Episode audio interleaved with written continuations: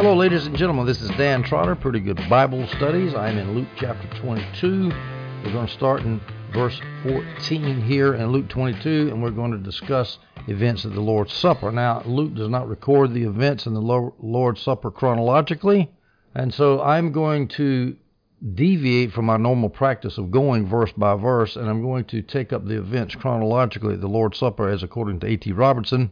And so we will begin with Jesus' rebuke to the apostles for being proud and trying to jostle for high places in the kingdom. And that is discussed in verses 14 through 16 of Luke 22. And then we're going to have to drop down way down to verse 24 and go on down through 24 through verse 30 to finish that topic. So, this is the discussion of Jesus at the Lord's Supper, talking about leadership in the kingdom, about being great in the kingdom, and about being least in the kingdom. Now, we're going to skip over another event in the Lord's Supper. That's the Jesus washing of, of the feet, as recorded in John. But it fits that story fits in with the idea of listen, guys, you're going to be leaders in the kingdom. You need to be humble and not worry about the way the Gentiles are, who rule with lordship and authority. Now, last audio in chapter 21 finished up with all the events of the, of the Olivet Discourse on Tuesday afternoon of Passion Week. Jesus had given several parables the parable of the porter, the parable of the master of the house, the parable of the faithful servant, the parable of the evil servant, the parable of the ten virgins, the parable of the sheep and goats, all of these parables were designed to show that he was going to be gone for a while, a long time, and he needed to watch and be, and keep on being obedient and keep on spreading the kingdom.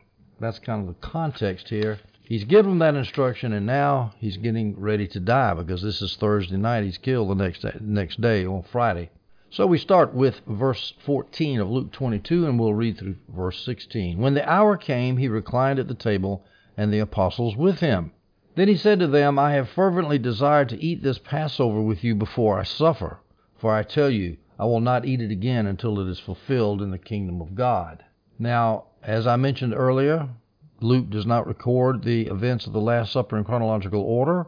This is according to A.T. Robinson. Also, the NIV Study Bible says the same thing. The first thing that's mentioned, but it's actually the second in time, is the sharing of the bread and the cup, but which of course is the most important part of the occasion. However, the, the second thing that's mentioned, but the first thing that happened in time was Jesus' comments about Judas and the argument about who would be the greatest. So we're taking up that first event first, even though it's second mentioned. We're going out of order in Luke.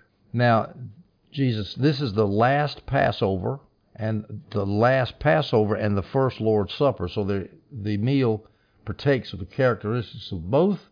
Jesus is, is, actually referred to as the Passover lamb. 1 Corinthians 5 7. Clean out the old yeast so that you may be a new batch.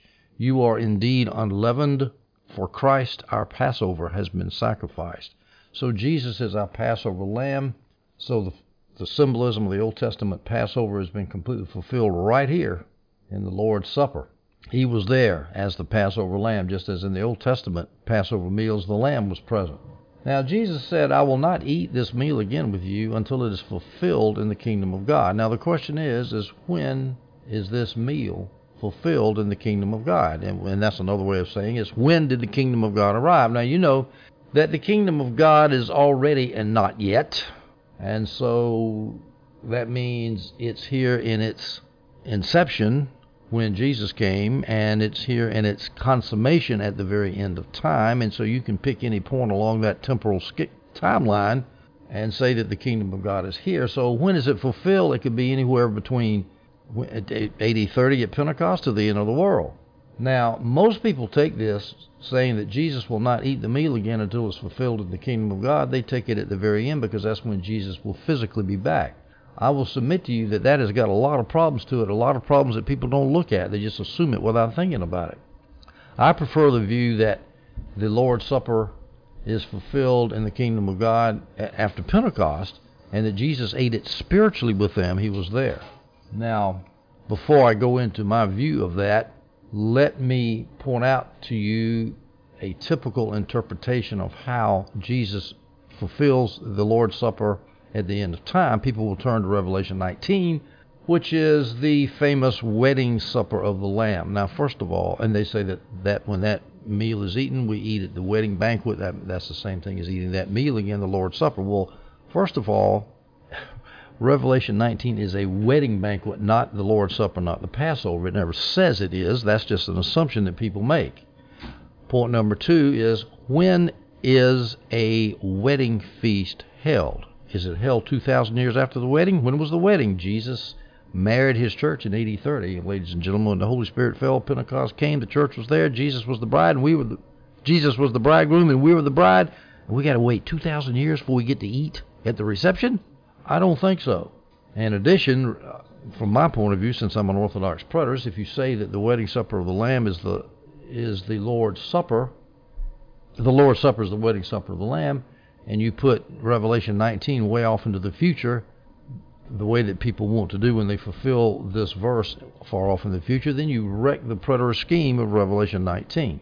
So, how do we deal with that? Well, how can I defend my view that Jesus ate spiritually with the church in the kingdom of God where we are now, starting in AD 30?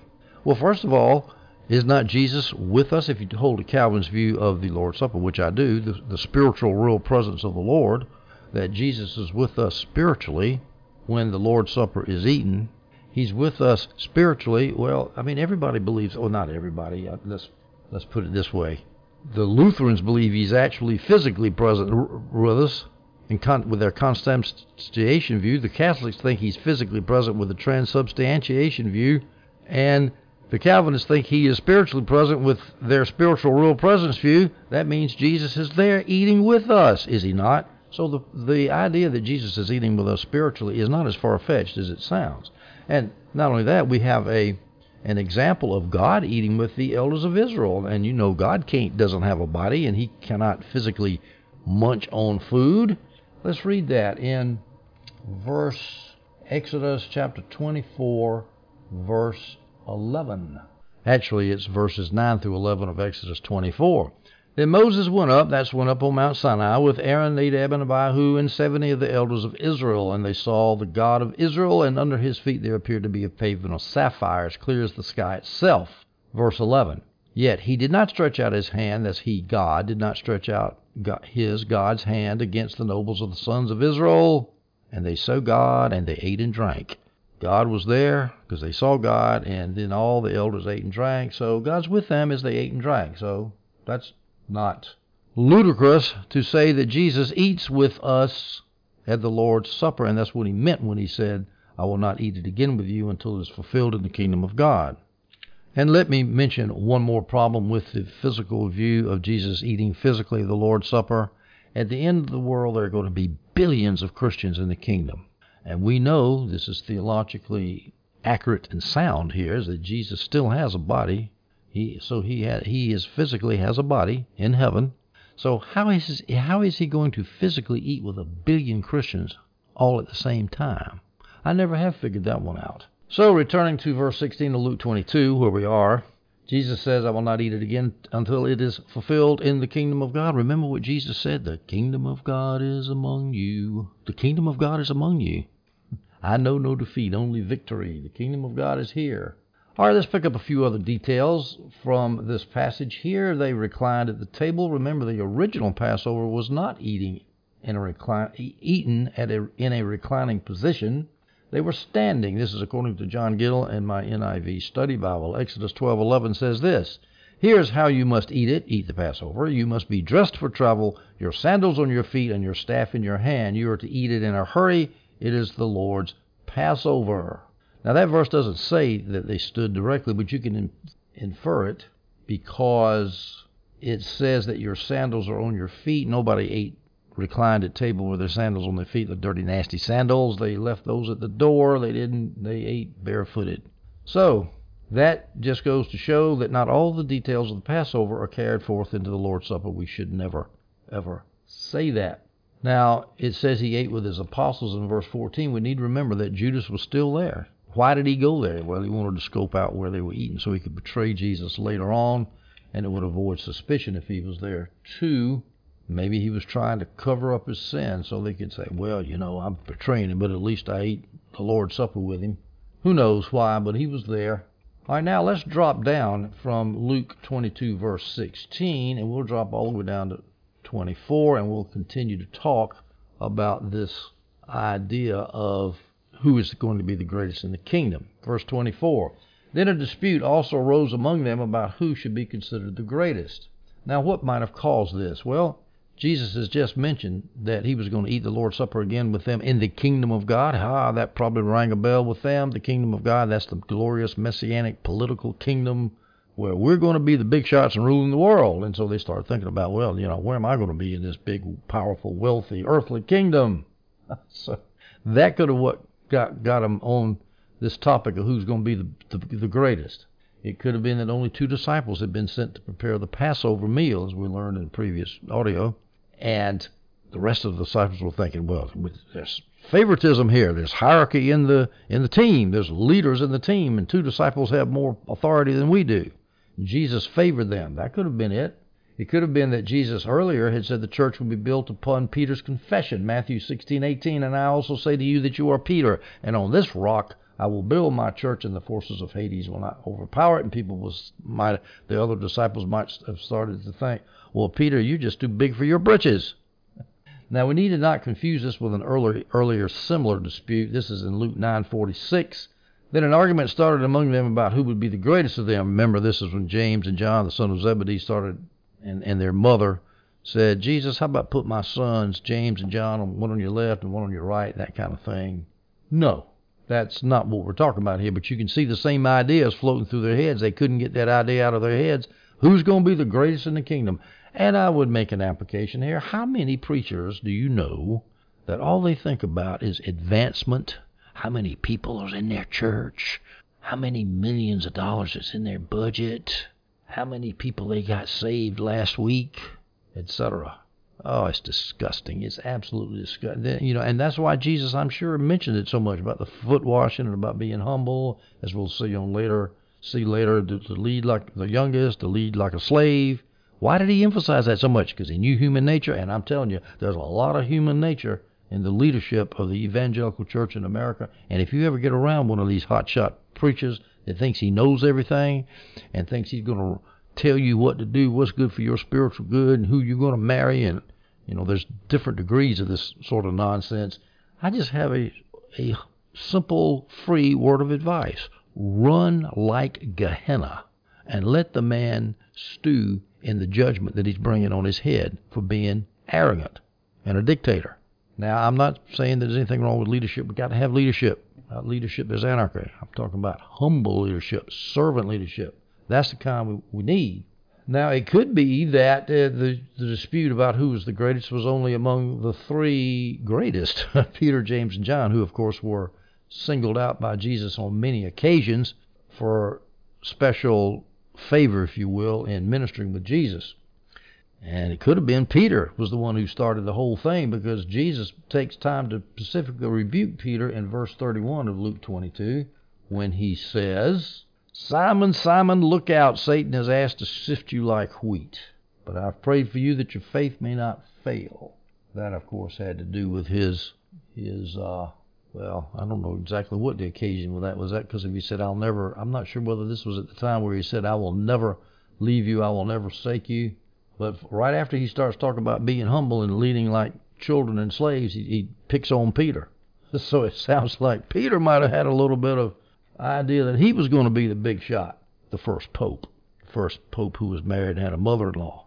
All right, so let's go to verse 25, 26, and 27 of Luke 22. But he, Jesus, said to them, the apostles, whoever they were.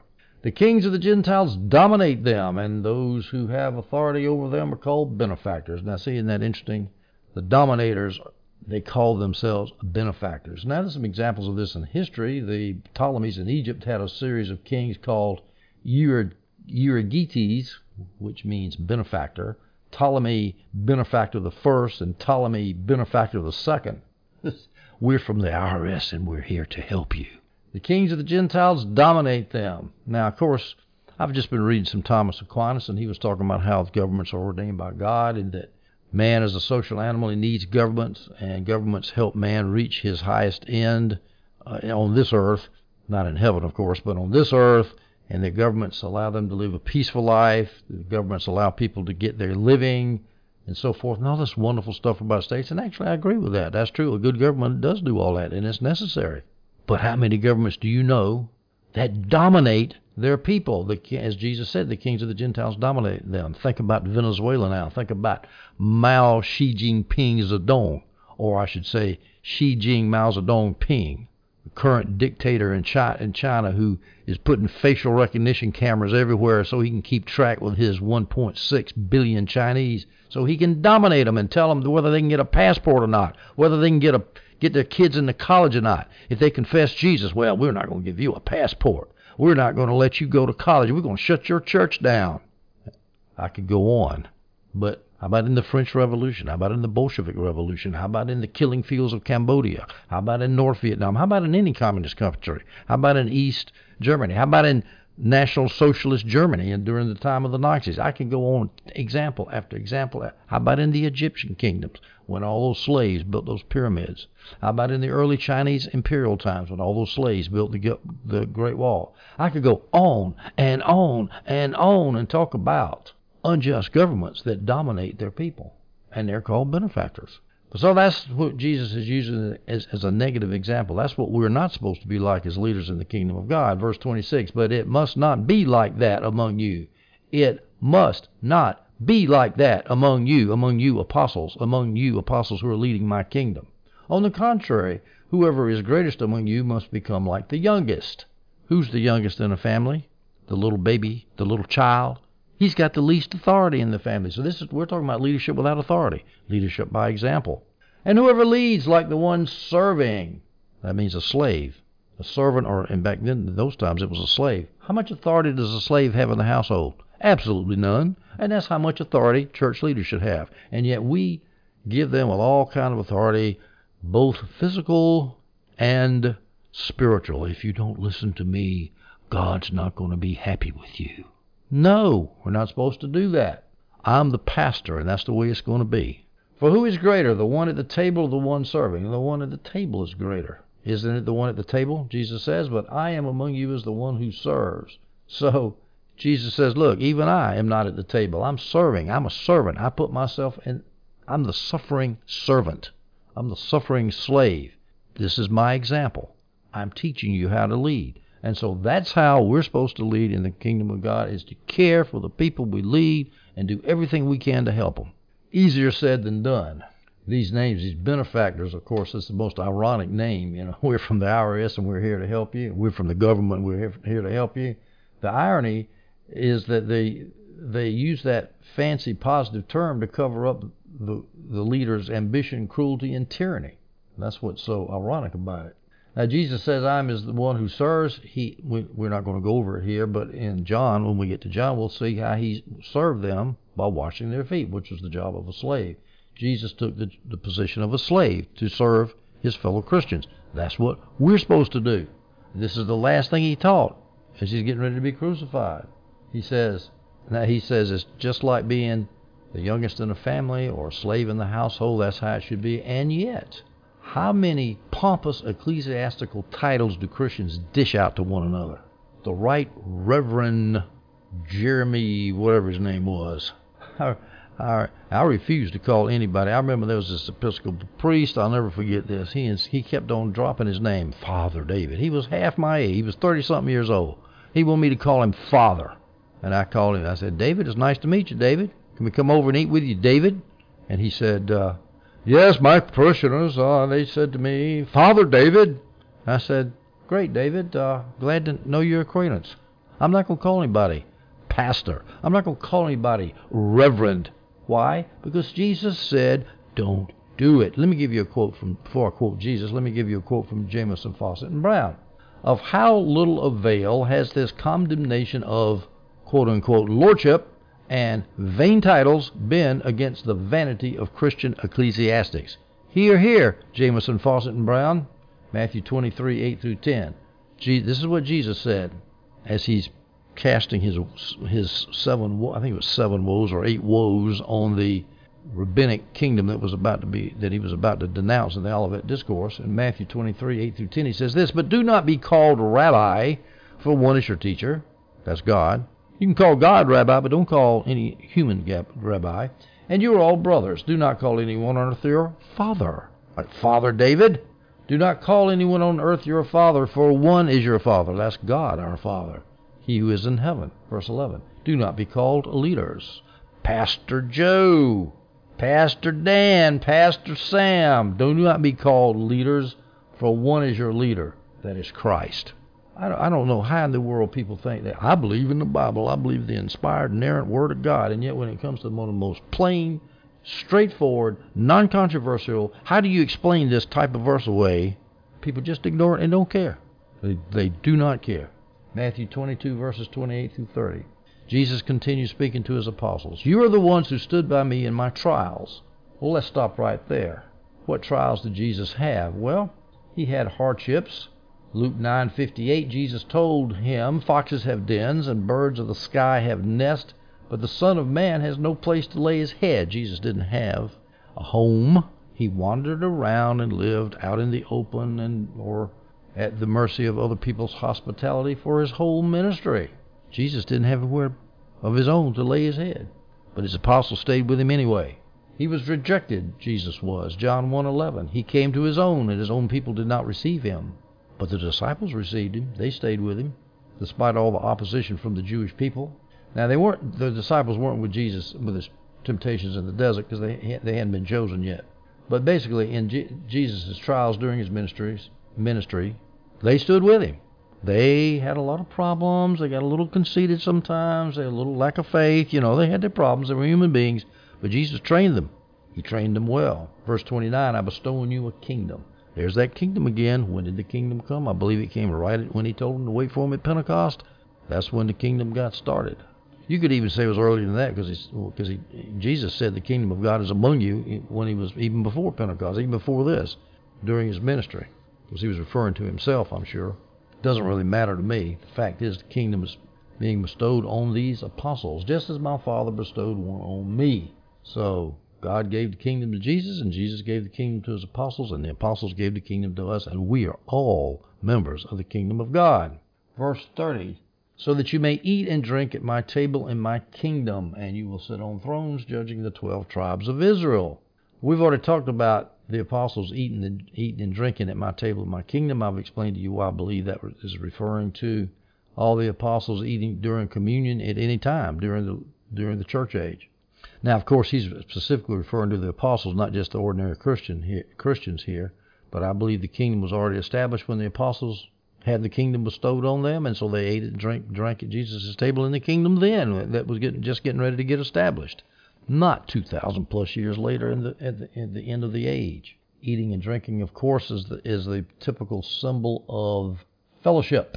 Now, you will sit on thrones judging the 12 tribes of Israel. Thrones refers to power and authority. He just finished telling them that they didn't have any authority. You have the authority of children and slaves, and yet then he says you will sit on thrones.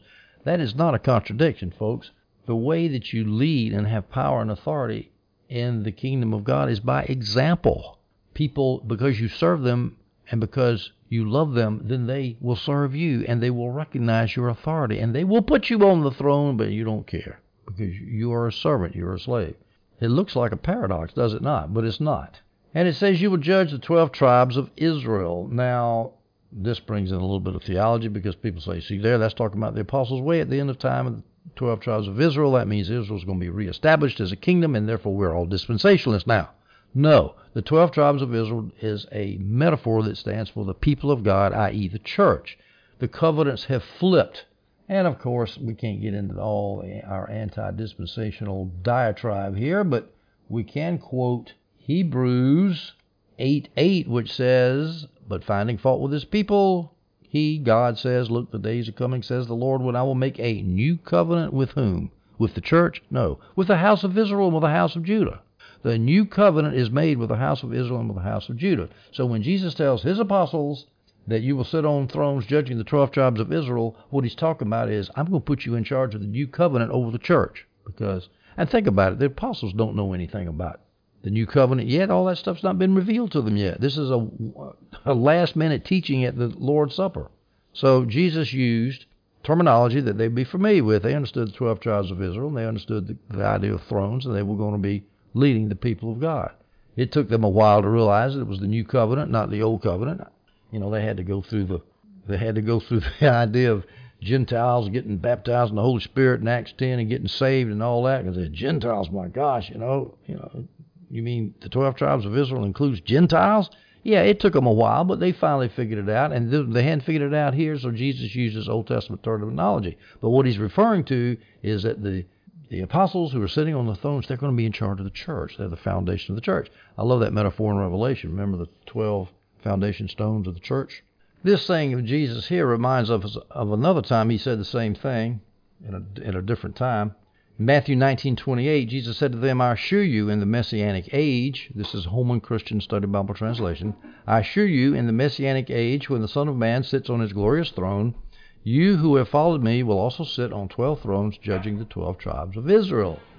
Now, the interesting thing about I use the I use the Holman Christian Study Bible translation there because they translate it as the Messianic age. They interpret the Greek word as referring to the Messianic age, which of course starts with Jesus, which fits in with my interpretation pretty good. It, it's I'm, when I say it starts with Jesus, it starts with Jesus back in the times of Pentecost, back in the times of the apostles, not starting with Jesus at the end of the world. Now, other translations have, I assure you that in the renewal of all things, you will sit on thrones judging the 12 tribes of Israel. King James has, in the regeneration, you'll sit on 12 thrones judging the 12 tribes of Israel. And the ESV says, in the new world, you will judge the 12 tribes of Israel. That reflects the ESV's futuristic bias pretty well, I would say. The Greek word is palingenesia. Uh, excuse me, palingenesia palingenesia. Palin is again, genesia is birth, in the new birth. So the word is a little bit ambiguous, and that's why you come up with all these translations. But the Holman Christian Study Bible, in my opinion, has got it right. In the Messianic age, when Jesus starts his church. And one reason why I think that Jesus has already started his church, and he's already ruling, and, and he says that you're going to sit with me. Well, when did Jesus sit? Well, Jesus sat already. Hebrews 8 1. Now, the main point of what is being said is this we have this kind of high priest who sat down, SAT, sat past tense, who sat down at the right hand of the throne of the majesty in the heavens. When he ascended, he sat down at the right hand of God the Father. The place in the right hand, of course, is the place of power and authority. He's already there. And so we're going to say all the other thrones, the other 12 thrones, are going to be empty until the end of the age. I don't think so. I think the apostles sat down there right then. All right, we'll finish this with an observation that J- Jamieson, Fausset, and Brown makes. Jesus is about to bestow a kingdom, and yet he's about to be killed, crucified as a criminal. And yet, he was so magnificent that he was able to bestow a kingdom. No wonder those disciples followed him to the death and got so many people converted against all odds, against all explanation. Ladies and gentlemen, we are now finished with that first incident in Luke chapter 22. We'll go back in the next audio and pick up the incident where Jesus points out Judas as his betrayer. We'll see you next audio. I hope you enjoyed this one.